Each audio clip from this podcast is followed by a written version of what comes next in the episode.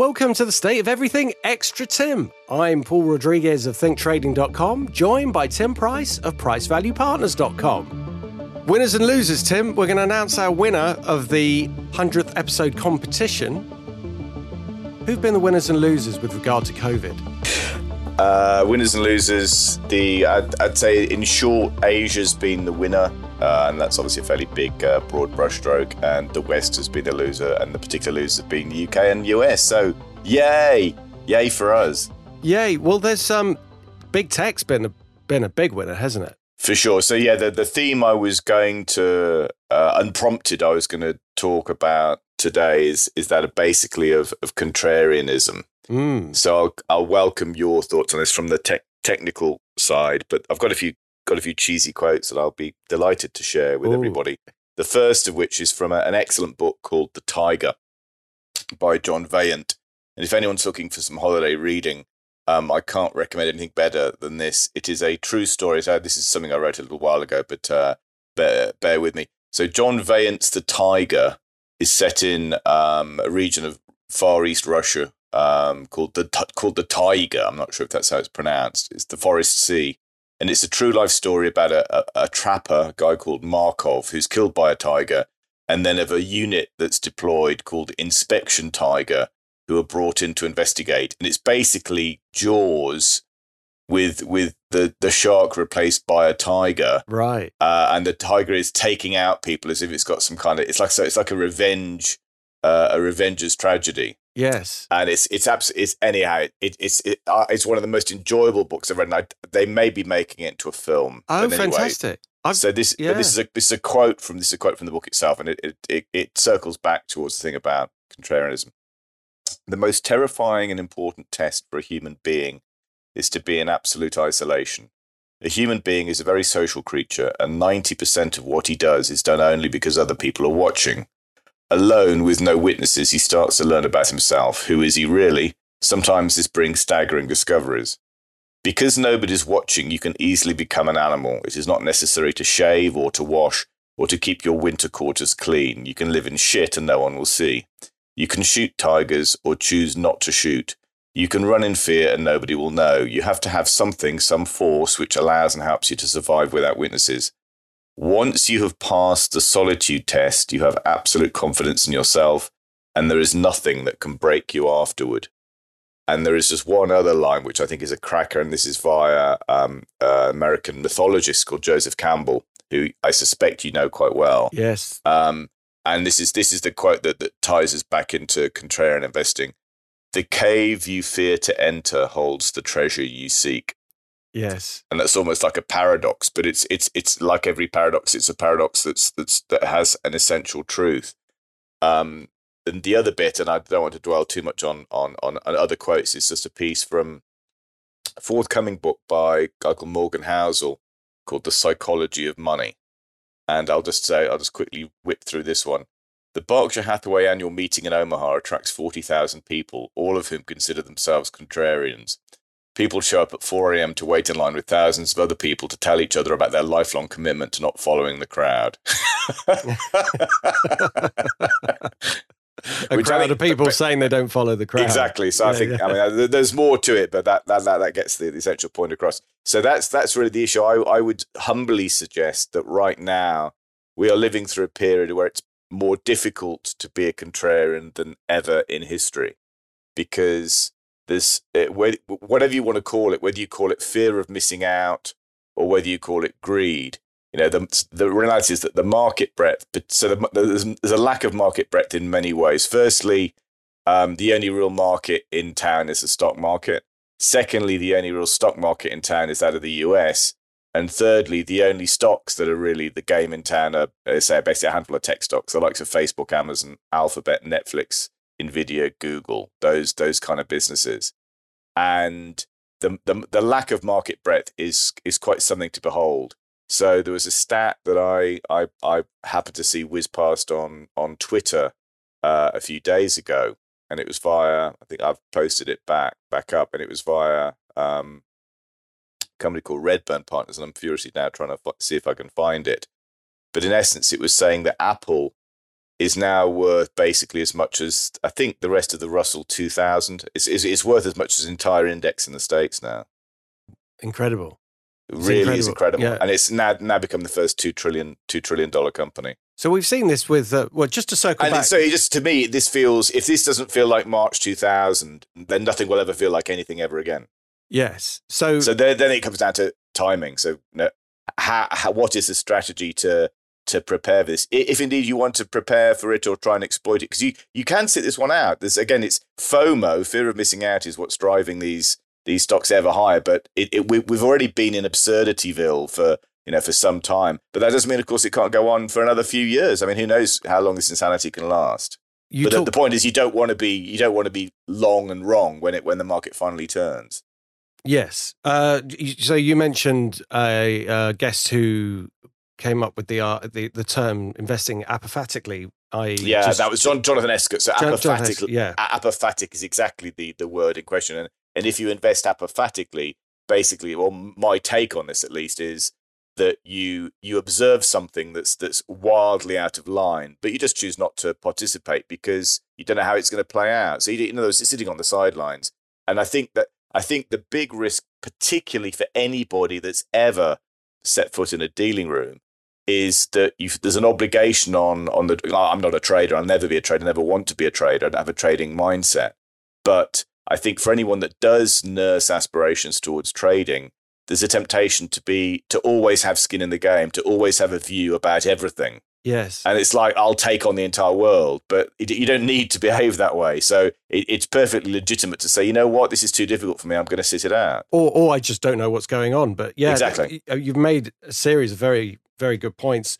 First one, I would say the, the, the Tiger. I have bought a hard copy of that on Oh, your right. recommendation. I'm really looking forward to reading it. And with regard to being in the cave, the the fear you you um The cave you fear to enter. yeah, the cave you fear to enter was something that they used. Christopher Nolan used that very cleverly in Batman Begins, quite literally. So it starts with Oh, of course, the bats with the bats. with the bats, yeah, and the Oh. bat is, and you he he became his fear, and that was all about overcoming that fear, which I think is is absolutely a uh, fantastic description of how one should deal with investing, because investing and trading for me is always about you. It's not about the market. The market is the market, and you can't change that. And the only other thing that you it's a bit change, like being a surfer then not that i've ever done any surfing but uh, you know it's like it's it, it it's it, there's an ocean but there's also your your participation with that ocean Yes, exactly, exactly. That that analogy works very well. It, you you can't change the environment,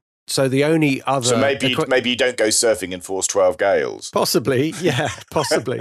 um, so the or only shark other, infested waters so the only other element that you can change is yourself, and that's the same with the market. So it is really a battle with yourself, and you see it with I've seen it with traders and um, people who are who who you know fight the market, and it, you've got to look out for when you're fighting the market yourself, and that's why it's so important to have a plan.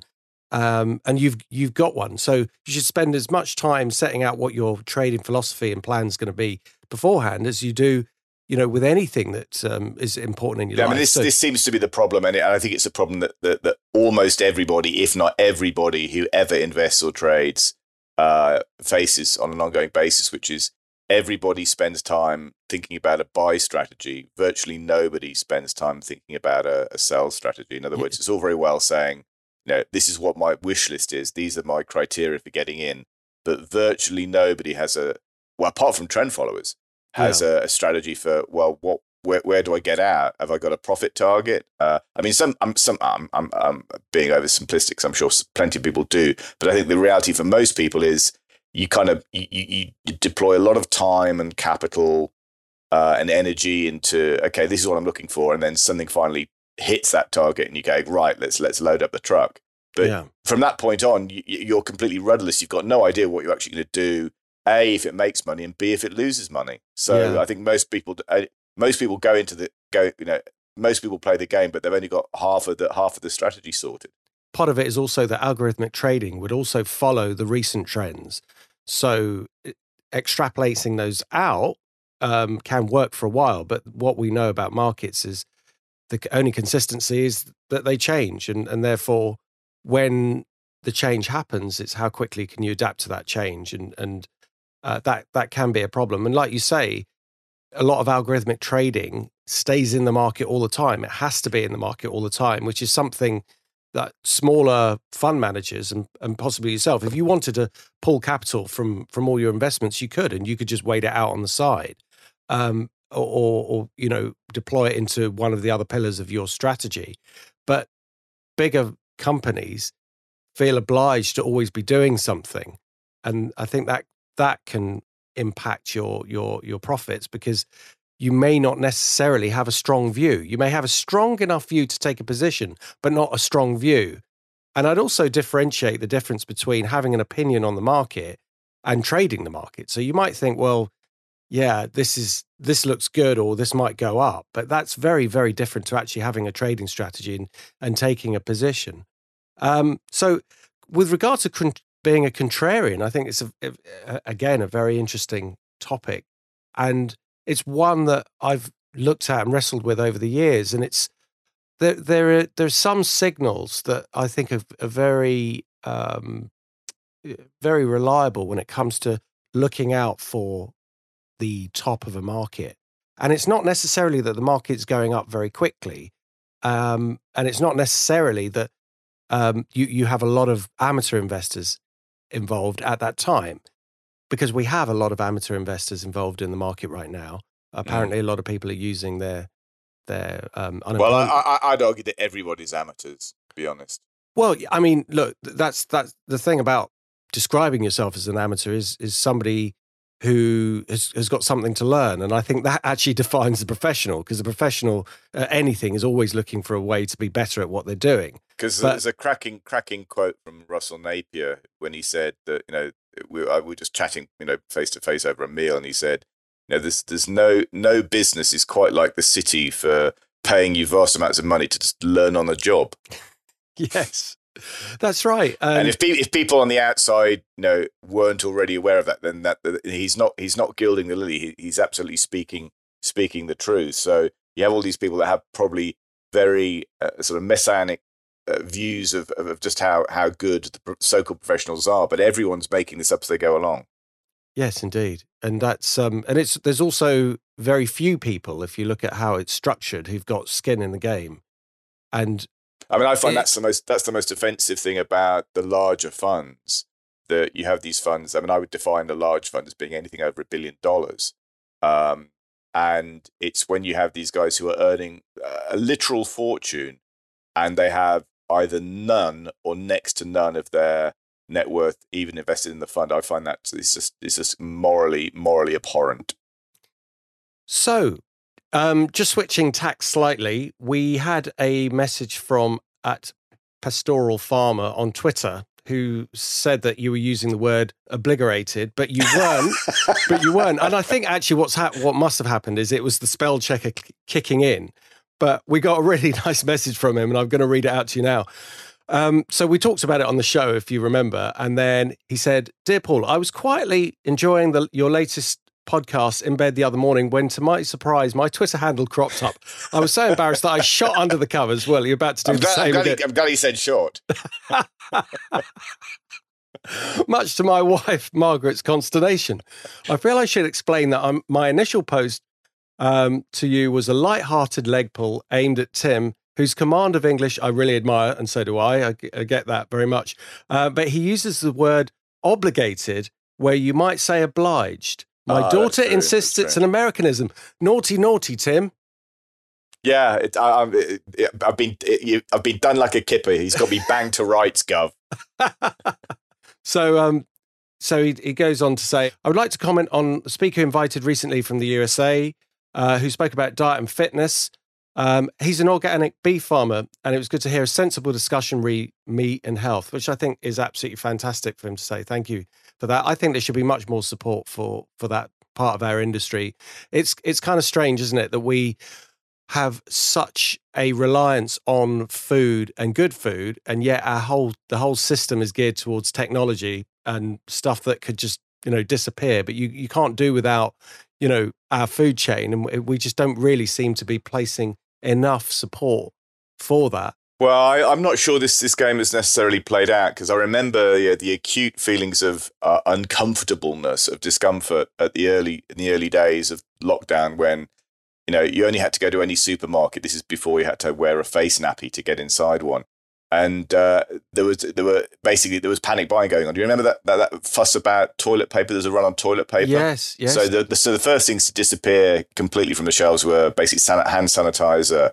Um, and, and toilet rolls. Yeah. And I'm, I'm, to, to this day, I'm not entirely sure. Well, the hand, hand sanitizer makes sense, but the toilet rolls, not so much. That was a um, rumor. Do you remember I, I mentioned that? I think you mentioned it about, in relation to Australia, was it? That, well, that it was. Well, no, there, there was a rumor that Australia has to import all its its its its its toilet rolls, and it has hasn't got the right kind of paper or pulp or something. Some, something. It was some link between face mask production and uh, the same paper that was used for face masks that it was used for toilet paper, which got you know spun, and therefore everybody thought there was going to be a, a, a shortage, and because everybody thought there was going to be a shortage, everyone went out and bought some, and it just kind of well, that's that's a there. perfect a perfect example of again. So we we started uh, relators talking about um, contrarianism and effectively the, the, the other side of that coin is basically the the, the power of the mob or the you know, herd thinking and crowd mentality and all the rest.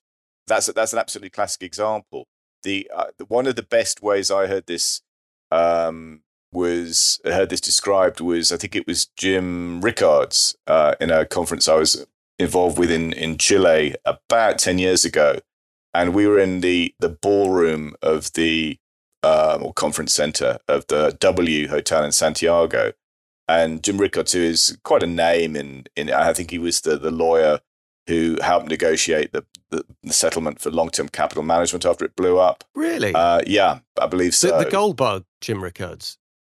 Or was this? Uh, uh... no, this is this. No, Jim, Jim, is is. I think I think he I think he was a lawyer. I think he was anyway. But I I, I think he's, he's certainly a, a, a, gold fan along with along with the rest of us. So it's the same guy, yeah. I think it's. I'm sure it's the same guy. But anyhow, he's making the point. He also sp- speaks ten to the dozen, so he's very very difficult to catch up with. Um, because the, the intensity of his thought is just sort of rat tat tat. Um, well, if, if it's hard for you, it'd be hard for everybody. I mean, well, that, that, that could describe you, Tim. perhaps, but uh, so anyway, so we you've got 500 people in this sort of ballroom hearing him speak, and he said, "What if if one of you uh, of all the sort of 500 people seated, seated around tables, if one of you suddenly shot up and bolted for the exit, what would you do? The chances are you'd probably do nothing. If 10 people were suddenly to get up you know, without warning and rush for the exit, you'd probably think, well, that's interesting. But again, you probably wouldn't do anything. But then there's going to be a figure somewhere between one and 500 at, at, at, which point you, you think, well, actually, I have no clue what's going on, but I actually think I'd rather be with the people running for the exit than with the people sitting down. And that's also a, perfect example of, you know, of, of how things can tip over from, you know, for example, the, the contrarianism of one to the herd thinking of the many. And yes. everyone, I think, will have a different number. And I yeah. don't know what my number would be. My number would probably be about 10. Uh, yeah. and that's and, and that's that's not so much fear of missing out as as fear of being burnt alive in a in a in a Chilean you know hotel. There's um, an expression that I really like that relates to crowd psychology, and that is a man on his own is a normal, rational human being, but mm. put him in a crowd and he becomes a blockhead. And yeah, and and you you see, you, when you see scenes of people rioting and we have seen some very odd scenes of uh, and really uh, disgusting. I mean, the yes. one that the one that, that really struck a chord overnight were, was the the mob, the sort of BLM mob. Almost all of them were white, inevitably. In I think it was uh, Washington, but basically they they just they were they were all they all had their fists in the air, so it looked like a Nazi rally to begin with. And they've for some reason they just arbitrarily sort of ganged up on this poor woman that's that's, that's, that's sitting. I don't know if she's sitting, sitting on her own or sitting with a friend, but basically pretty much forcing her to hold a fist up, and she refused. And while I while I applaud that woman, you know, to, to, to infinity, it's it's a sign of just how mad people have start, people have started to behave. They just don't know what what on earth is going on. I mean, that is just outrageous. And I'm, I'm sure outrageous. you've I'm sure you've seen the same footage I, I have, have. Yeah, it's been I all over Twitter. Yes, it's just outrageous, completely outrageous. Um, I was in a coffee shop um, the other day and I overheard these two old ladies uh, definitely in their 70s, possibly in their 80s. And they were describing something as being, first of all, they were talking about a series on YouTube, which I thought yeah. that's, that's, a nice, nice little insight. Uh, which I thought was great, you know. And I was trying to hear what it was. I didn't quite catch it. I should have asked them really. But the next thing, they started complaining about uh, some other restaurant or something saying, Oh, it's so wokey, you wouldn't believe it, but oh, it's wow. so badly run.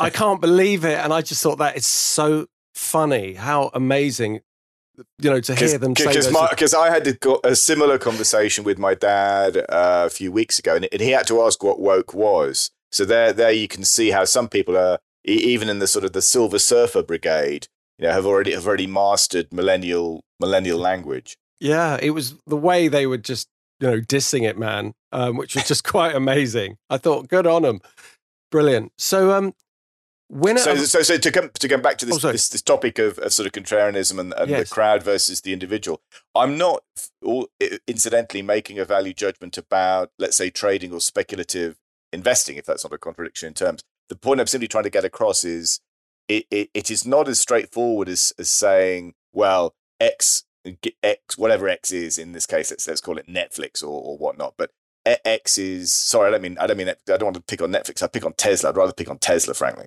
But yeah. whatever it is, whichever component of the fangs or the fangmans or whichever part of big tech you're looking at, it's it's not as straightforward as saying this stock is clearly overvalued, therefore I'm going to short it because that's that's a very naive strategy. Definitely, it's unless you've got a, a sophisticated strategy to deal with you know to deal with getting out of that position. It's probably best to sit on the sidelines unless you want to ride it up. And riding it up is again is a perfectly valid, you know, a valid strategy. So the, the, the way that we reconcile all these conflicting forces, many of which are kind of psychological, is you know our our our, our foundation is value driven. In other words, valuation. And the best way I would, the best quick way I would describe value investing would be securing superior cash flows cheaply, because then you don't even touch on things like sectors or anything else. But I think it seems to me to be a legitimately, you know, brief way of describing value investing, and that's the cornerstone. But then because there are all these other forces as well, and because you know, a, a, let's call it a sort of a naive value strategy can sometimes not work for long periods of time. We then supplement that with with a momentum strategy, and that that for us is systematic trend following. And one way we we sometimes describe the trend following component to clients and, and fellow investors is it's it's like portfolio insurance against our own overconfidence.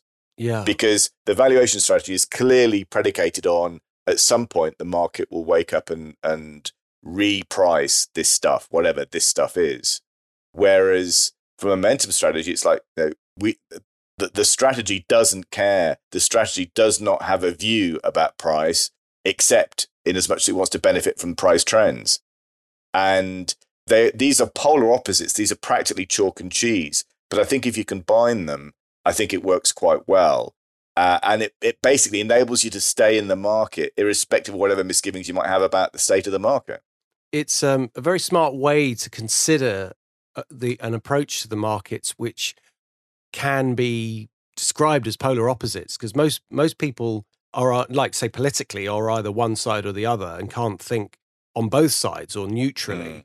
Um, and and it's the same with investing. Like people are either short term traders, long term investors. They either like tech or they hate tech. It's mm. they seem to. So this this is a uh, this would be what I would describe as as, as very balanced and unusual.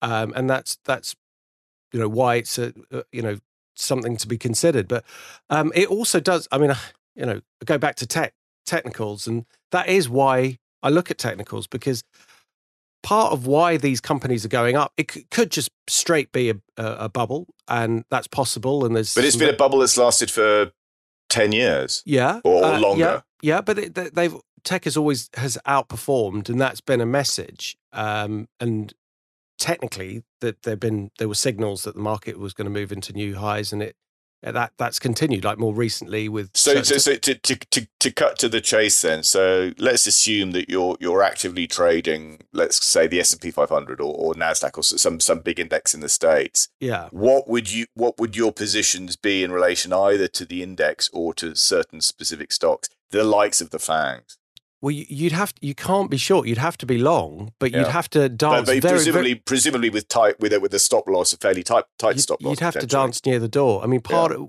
we've got um, on a we've got Mike Boyd coming up on Hmm. Sunday. I'll just say that very quickly for our podcast, which is a fantastic listen. But we've also following that, we're going to have Benjamin Butler, who's a futurist. Now, part of why these companies are going up, we we don't really know exactly why, but there and that, has that could could to be fair be the wisdom of crowds. In other words, that you know that the crowd isn't automatically a, a, a bad or you know stupid entity. On occasion, the crowd knows better than the sum of the individuals. well this this So it may, it may be that you know that, that- So, for example, we know we know to a, to a certain extent what has happened to the world since the coronavirus scare, or more specifically, since the grotesque government overreaction to the coronavirus scare.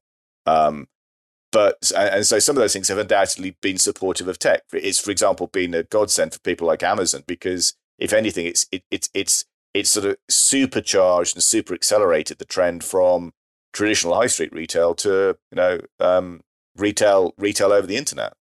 Yes. So, so the the point I was going to make was that the well, for, for a start, as a trade, yes, you've got to if you're if you're long, if you're in there, then you've got to dance near the door because if, there's a sea change, it could be a big one. But for the moment, and that's the only way you can approach the markets. For the moment, this is this is how it looks, and and subject to change. So, um, but the other point about these companies and why I was mentioning Benjamin was that there in the last couple of years there has been a massive change in the area of you know machine learning and um, artificial intelligence and that has yet to play out and for some people who like tesla they think that, that their technology is way ahead and will affect many other aspects of our lives that, that we haven't even considered yet but the market is forward looking and expecting that to, to come in um, and that, that's the same with companies like facebook who and and you know, of course, Amazon and I'm sure Apple will have their offerings as well. So there's a lot that's being developed uh, in the background. Definitely Google, of course, and there there are new technologies that we're we will not hear about for a little while that the market is getting really excited about. Now, naturally, what then happens, and this is a consistent aspect of the market, as soon as we get that information and everybody goes, "Oh, wow, that's that's life changing. Um, this is you've got to buy the stock. That will be when the stock turns, and that will that will be when when everything is out, when all the information is out, then the market starts to reconsider. Its. You know, the people who've who've seen it forward look forward looking, um, you know, investors said, right, when this comes out, everyone's going to want it, and when it when that's achieved, it's like a child getting their Christmas present.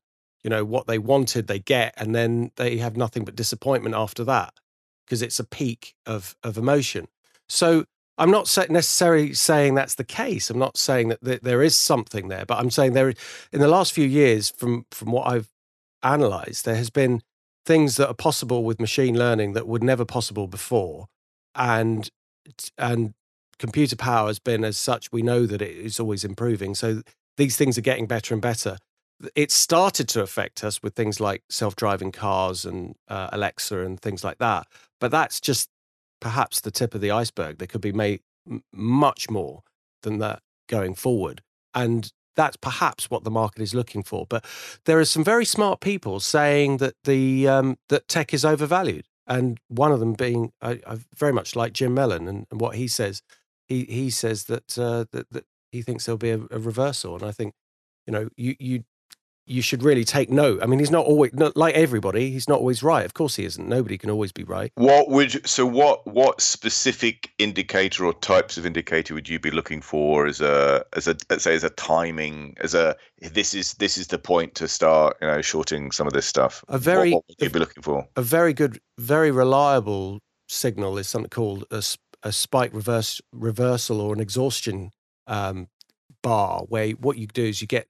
I mean, we're seeing almost absolute Is that like is that like a what do they call it? A key day reversal? Yes, exactly. It's it's exactly like that. So what happens is the market goes up really aggressively or down really aggressively, and then so it can be trends in either direction. Mm. So following a, a a very powerful trend, the market hits a new high, but then in short order reverses it with very high uh, daily ranges. So in other So, words, for example, you might so you might have something that's been trending strongly higher for some time, and then on X day it, it, it goes up ten percent intraday, but ends up down ten percent on the day. Yeah, so it's like a climactic reversal. Mm. We've seen small versions of that along the way. And what tends to happen is the market goes up, interrupts the trend, it goes sideways for a bit. And it can be that sideways for a bit can be some months, and then you Mm. get the collapse. And this is this is how stocks reversed in 2000.